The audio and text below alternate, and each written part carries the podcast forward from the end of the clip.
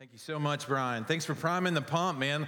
Let's shout it out, right? I mean, amen. Like, that's amazing that we get to do that. And there's just been, I think ever since we've arrived on the property, there's just been this sense of holy awe, both in who our God is, but also in the sense of that we get to do this together, that we're not alone. I've been in lonely seasons. I remember walking into my very first Advance event, and it was in One Harbor in North Carolina, and I was broken and I was busted, and I just felt like the Lord whisper, "You're home." And so if you're here and you're looking for some people to care for you and to partner with, this is a great place to do that. And there's old faces. Like, I don't know if you know this, but if you've been at Central, we've been doing this for a while. Like, I talked to Randall Turnbow right here on the second row last night, and we were just reminiscing. Like, there was some moments that we've shared at conferences where we've prayed together, and now he's leading out in Bon Terre on their Connect team, and it's just this beautiful picture.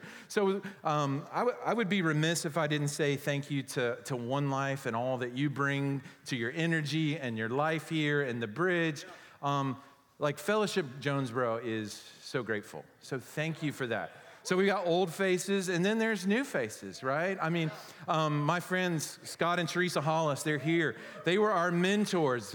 We've known them for 17 years, and we've been disconnected for a season, but they're feeling cold and led to plant a church, and they're in the room. And then I've got my friends Steve and Carrie Spoon from Real Church and all that God's doing there to kind of turn the gospel upside down in Breckenridge, Texas, and new friends Tom and Jess Wolf up there in Anchor Point in Canada.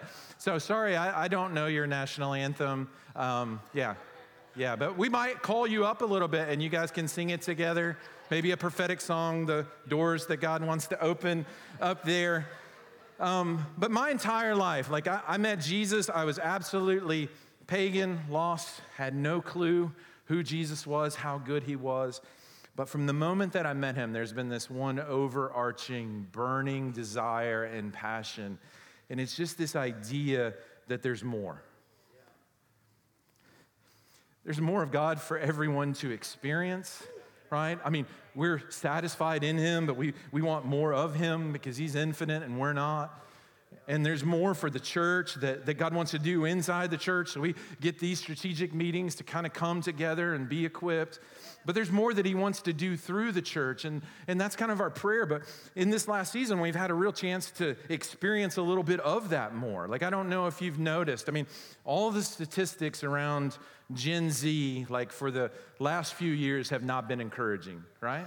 But what does God love to do in the midst of those kinds of contexts? Like, he's showing up, right? Asbury, but we've had our own, very own experience of that. I don't know if you've witnessed what's going on down here in the front. I mean, there was a conference over the summer called Momentum, and I took 3 of our student leaders. And listen, I did not anticipate what was going to happen there.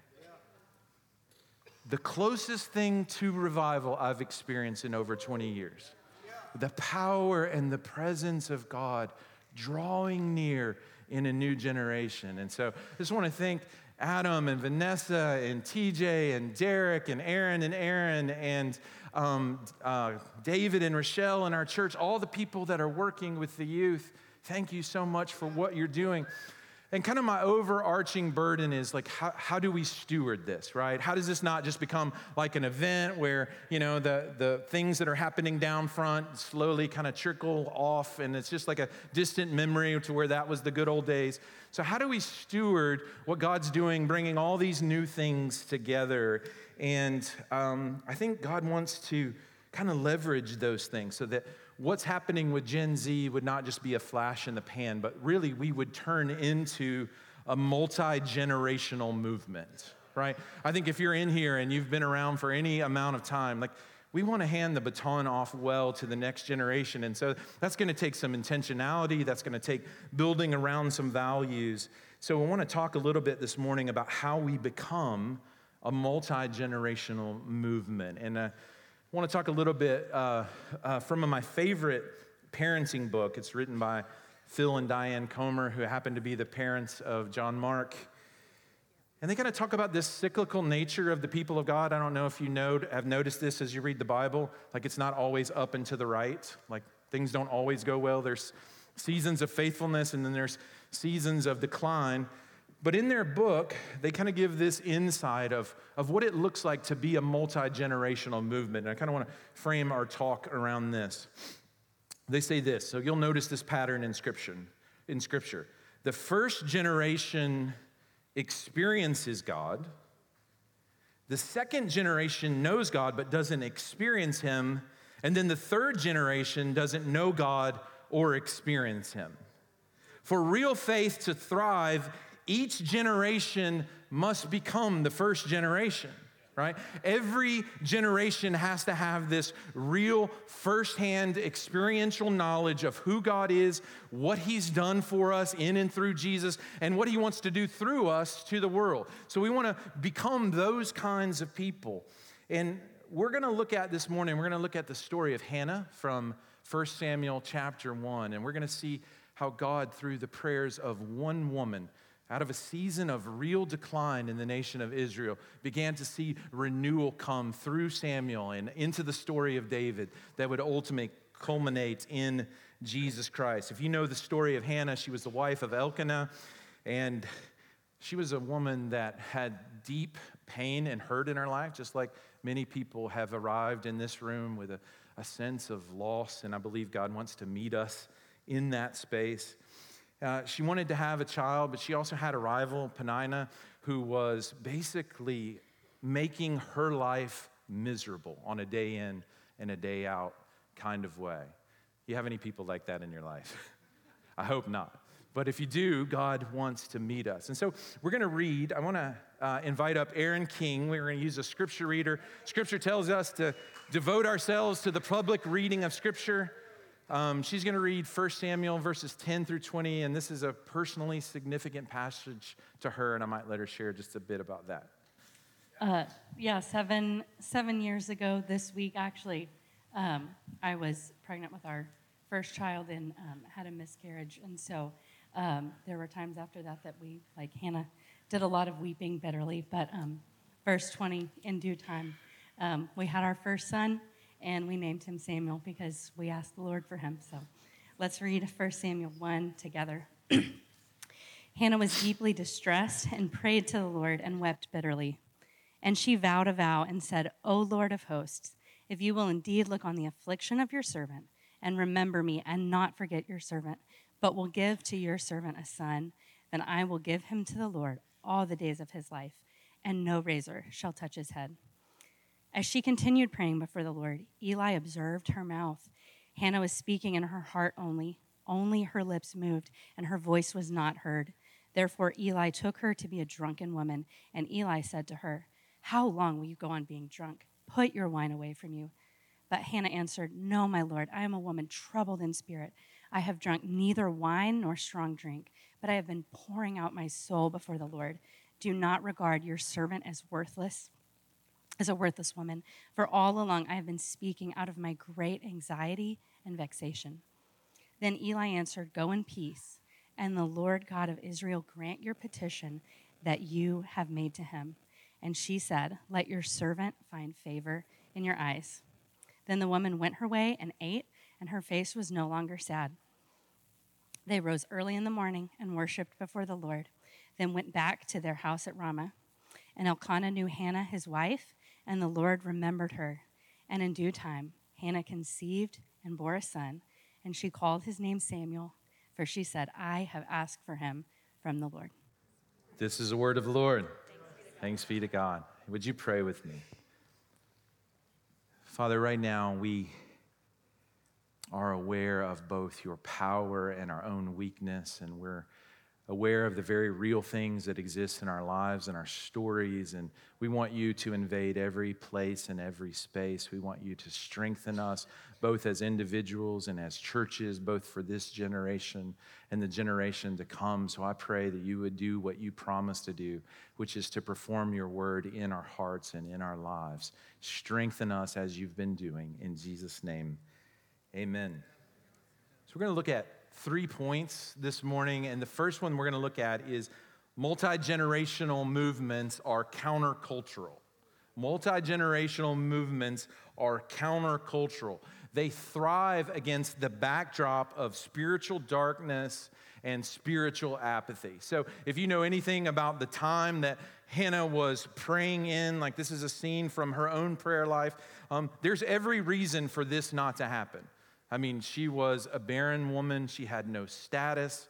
I don't know if you know, but this happened right after the days of the judges when everyone was doing what was right in their own eyes. Like if there was going to be a movie of the book of Judges, like it would definitely have to be on HBO or something because it's not going to be rated PG. I mean, there was real darkness, right? But just think how amazing it is that this woman is pouring out her soul before God. Like she's there and things are so spiritually dark that Eli confuses her prayer for drunkenness. Like that's how far departed they are from actually the purposes of God, where the high priest is not even recognizing what's going on. Eli's sons, it says in chapter 2, were worthless men. They were taking advantage of the people of God. They were fornicating outside the tent of meeting, and all of this is going on, and Hannah has real needs where she needs to encounter God. And this is precisely the kind of place that God loves to show up.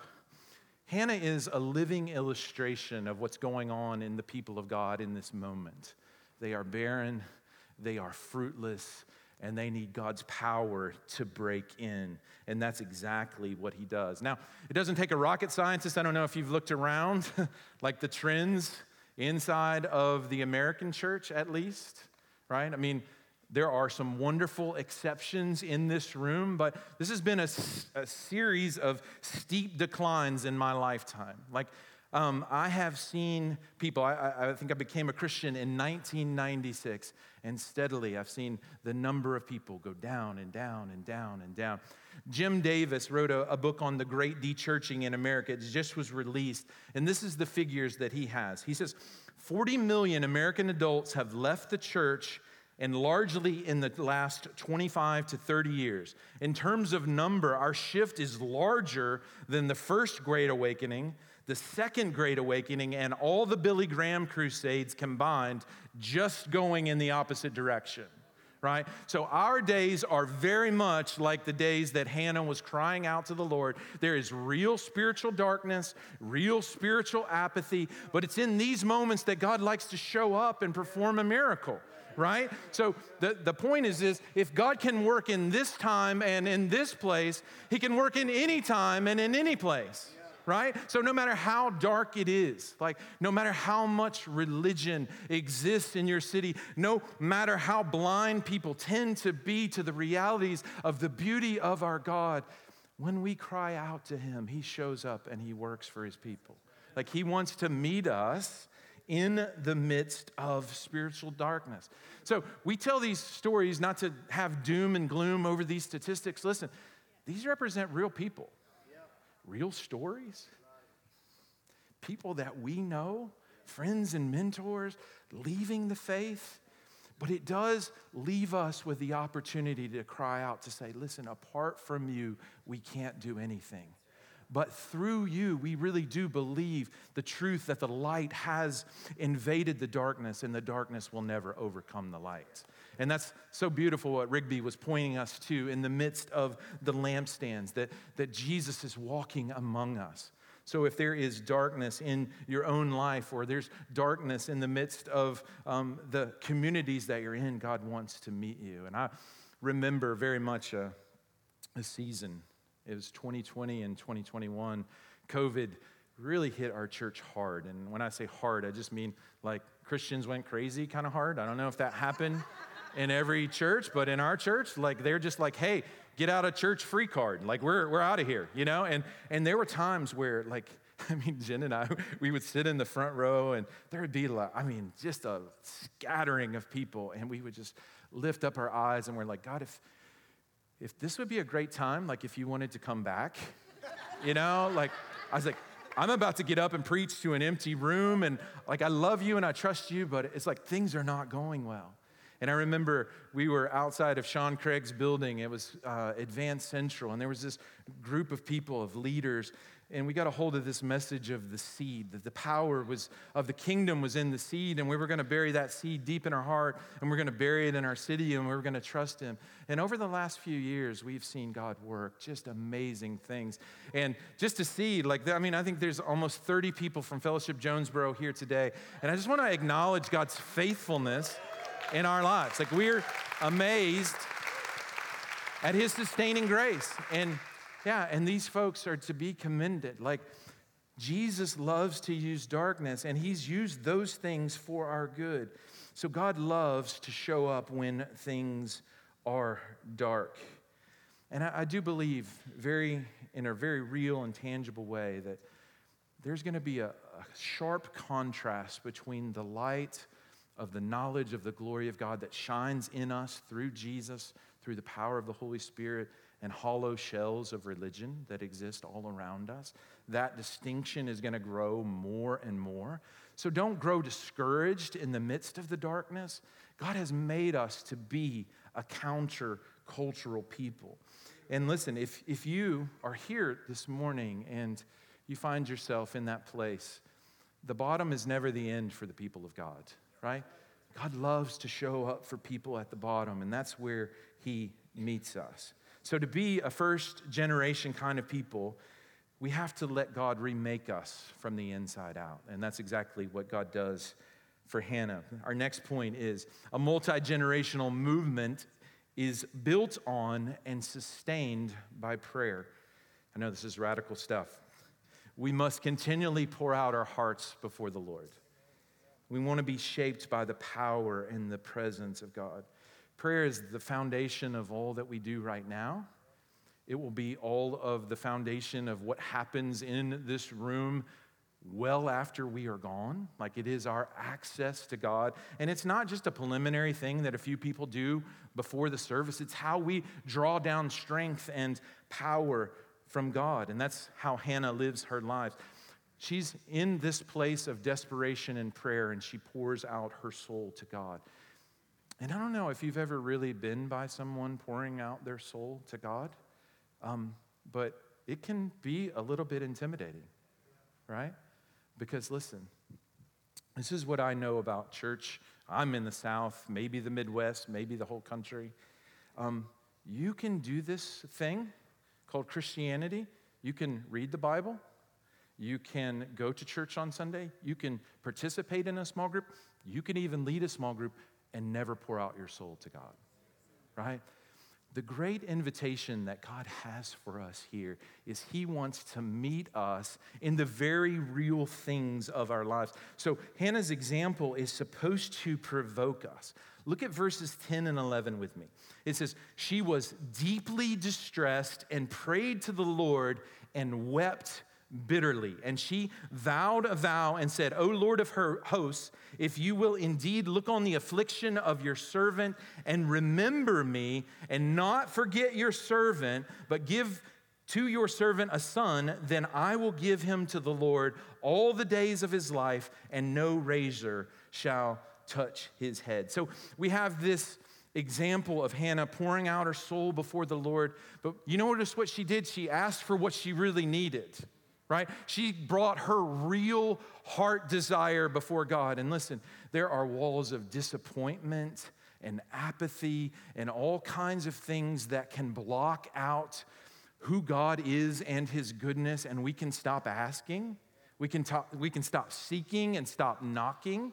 And God's great invitation is, it was in the song, that we can make room for him. Like, he actually wants to meet us in the very real things of our life. He doesn't want some lower level request. He actually wants us to bring requests that are worthy of the gospel and worthy of his name and worthy of the mission that he's called us to. He wants us to be like my daughter Zoe. She's 15, like, she's beautiful, she's fun. She wears her emotions on her sleeve, kind of like her dad. And you know what she wants right now? A car. Like, I take her to school every single morning. I get in my car. I know, I don't even have to ask what the first thing she's going to say to me. When I start the car, she's like, Dad, when am I going to get a car? Dad, when am I going to get a car? She says it over and over. It comes up around the dinner table. You know what she doesn't do? She doesn't stop asking because she knows, like, eventually, I don't know how, but her dad's going to help her get a car, right? Now, I'm not saying you're going to get a car tonight. This isn't Oprah. But he does want to meet you in the real stuff of your life. He does want you to pour out your soul to him, to ask him for what you really need. Look at verses 14 through 16. And Eli said to her, "How long will you go on being drunk? Put your wine away from you." But Hannah answered, "No, my Lord, I am a woman troubled in spirit. I have drunk neither wine nor strong drink, but I have been pouring out my soul before the Lord.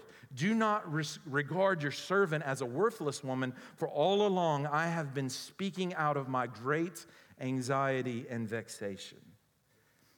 So not only does she bring her real request, she brings her real pain, right? She doesn't conceal her wounds before the God of glory.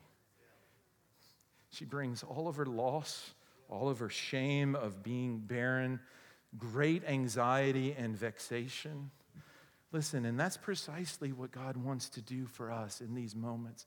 So many of us carry around burdens that are meant to be transferred to the Savior. He wants us to cast our fears on him. He wants us to cast our anxieties on him. He wants us to meet him in the secret place and allow him to satisfy us and build us up. It says she poured out her soul.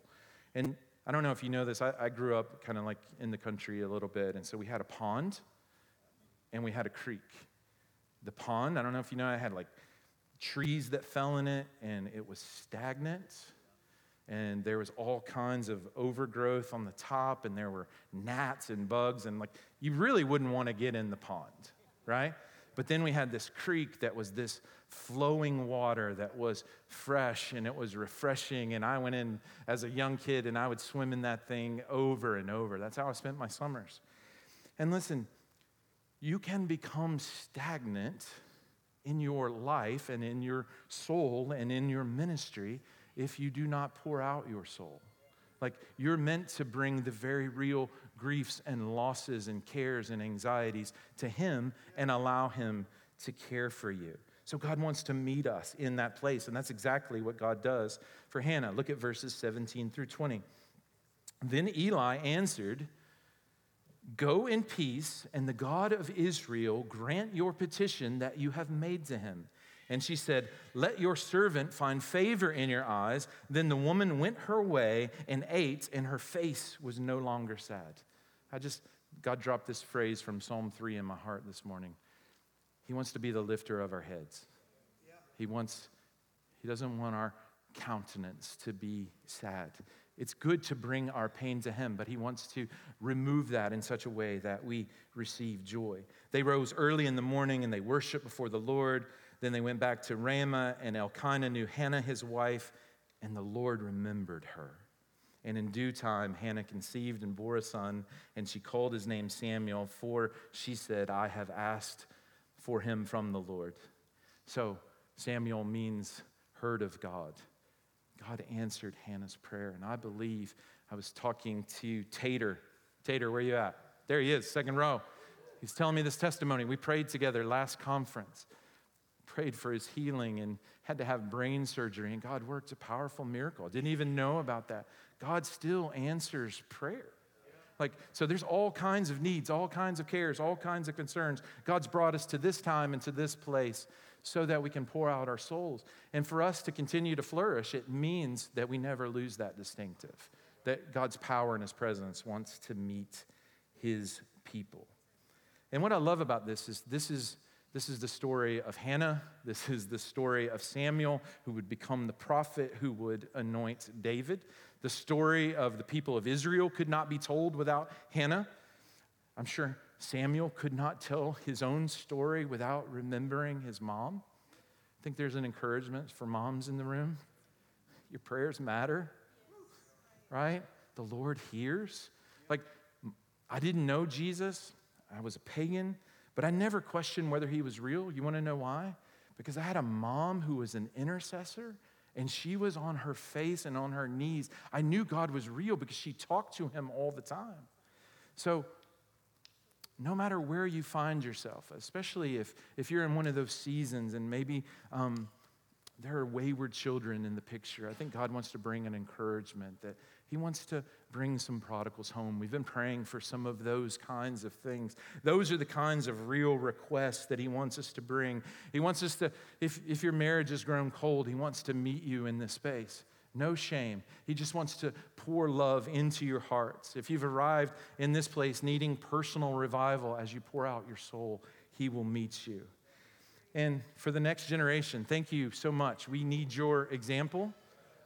And I believe he's going to clarify your call. Like as you're here, as you've set aside time to come and serve, like he actually wants to speak to you. And that launching pad that we had last night, just this picture of how God wants to very much clarify the things that he has. He wants to speak to us. So we're going to make room to ask for big things this morning. But you may be here and you may be in a place where you're like, I'm so hurting and I'm so broken, I don't even know if I can pray. Life has been so hard that I've lost my prayers, I've lost my song. And if you've placed your faith in Jesus, this is the great truth of the gospel. We have a high priest and an intercessor who lives to pray for us. He's given us the Holy Spirit when we don't know how to pray, groans and sighs that are too deep for words. Like he wants to meet us in that place. So if you don't know what to pray for, Jesus is praying, the Spirit is praying, and there's a room full of people that want to help you. Pete Gregg says this, God never forgets a single prayer that you pray. They are atomic seeds that don't go away. They radiate energy for decades to come. That means that right now, you are experiencing the results of prayers you prayed long ago or other people prayed for you. Even the prayers that you've forgotten. God does not forget the prayers that you pray, but they move his heart and he shapes lives and choreographs destinies accordingly. So God takes our real prayers of the real stuff in life and he wants to meet us as we pour out our souls. But then, finally, a multi-generational movement releases Samuel to the Lord. So there's this real call. Hannah gets what she's praying for. She gets this son. She says, if you give me the desires of my heart, I'll give him right back to you, right? So there's this wonderful gift of we need to be a group of people as we're stewarding this moment that we release Samuels to the Lord. And in a very real way, that means our own children. That means the next generation. If you're a leader, that means that like we're going to have to make room in our life and our platform and our schedule to give other people opportunities. This means it's going to mean more time. And I have teenagers on up into like the early 20s. And I tell you what, my house is a nonstop counseling session. Like, and I love it. It's absolutely wonderful. But I mean, there's just times where like, I'm just ready to go to bed and they're wanting to talk about the kingdom and they're wanting to talk about ministry. And it's this beautiful thing. So we're going to have to be a group of people that release Samuel to the Lord. So if you're a parent in the room, this shapes your job description, right? There's one thing that's essential. There's one thing that's important, and that's kingdom impact, right? The definition of success for parents in the room has to change from maybe getting your kids to go to church one day, right? Maybe when they don't have like a special practice or ball game or some of those kinds of things, like just church when you get around to it, right? I don't know, is that how it goes for you guys? I mean, that's normal in my area, right? And it's like, the most important thing is that we're like that Psalm 127, that they're arrows in the hands of a warrior, that we pull back the bow and we release them into the mission and into the calling that God has for them. And listen, what I want to ask you as a parent, like don't adopt the American dream of success as success for your children. Like, would you be okay if your kids were poor and they struggled, but they loved Jesus and they drew other people to him, right? Can we be a group of people like that, where we give up like, hey, the popularity thing and trying to make sure that they fit in school and all of those things, but that takes 1,000 little decisions and 1,000 conversations. Jesus is not an add-on to parenting. He's the main point, right? And so we want to be a group of people where if you are a parent of a young child in the room, there's this invitation. There's a room full of people that want to partner with you to help you to do this, to raise them for the glory of God. And listen, this is not theoretical for me. Like, this is the conversations that's happening. My daughter, Hannah, she's around here. There she is. She's named after this passage. You want to stand up, Beauty? She's 22 years old, got a degree, teaching, school, felt the call of God to go, and she's going to do an internship in Southlands in Berea at the beginning of the year. And so proud of you. And all the, I mean, we haven't had a perfect story. There's been struggles and difficulties. But the one thing that's essential, she's getting and she's going. You can sit down. Let's give Hannah a round of applause. Encourage her, leaving behind friends and family to go to a place that she doesn't know anyone, because Jesus is calling and Jesus is worth it, right? And listen, there's going to have to be gospel goodbyes like that with our children. But not only that, but then I have my second oldest son is in college, and he's wanting to do an internship at NASA, which happens to be right down the road from One Life, right? Yay for me. I get to lose all my children. It's fantastic. Yeah, but it was my birthday last week, and I was sitting around the fire, and there's no greater joy to think, and they were all just taking time to honor me, and it was a rich moment, and to say there's no greater joy than to see that my children are walking in the truth. And then, you know, I have my youngest child, and he's 13, and he's amazing as well, and he's wanting me to hurry up and retire, because he's like, Dad, I'm coming for your job, you know? So that's kind of, and you know, that's beautiful, like. So I think we're going to bring this to a close, but I really want us to bring it home for the next couple of minutes. I think this is a commissioning moment for us in the central region. Will you raise and release your children into God's kingdom purposes, right? Will you partner together with the people around you to say, we're going to reject the narrative of religious apathy?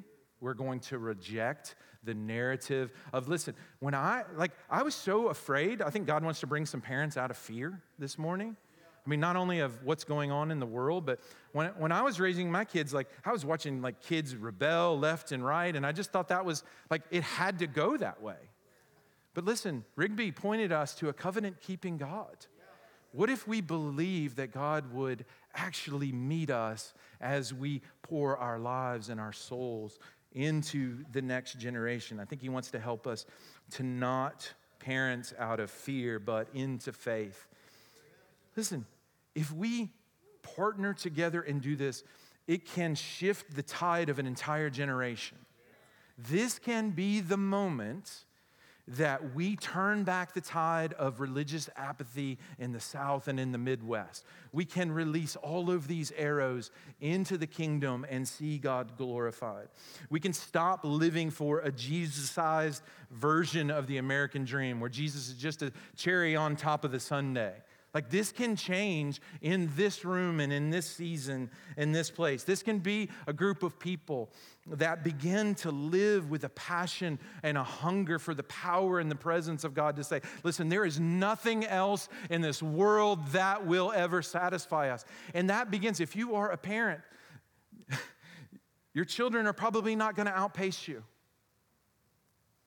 So if you want to model what it looks like to be hungry and to go after him. And I don't even mean like in your perfection. It also means everything that my kids have learned from me have been from my failures and seeing Jesus show up and be big.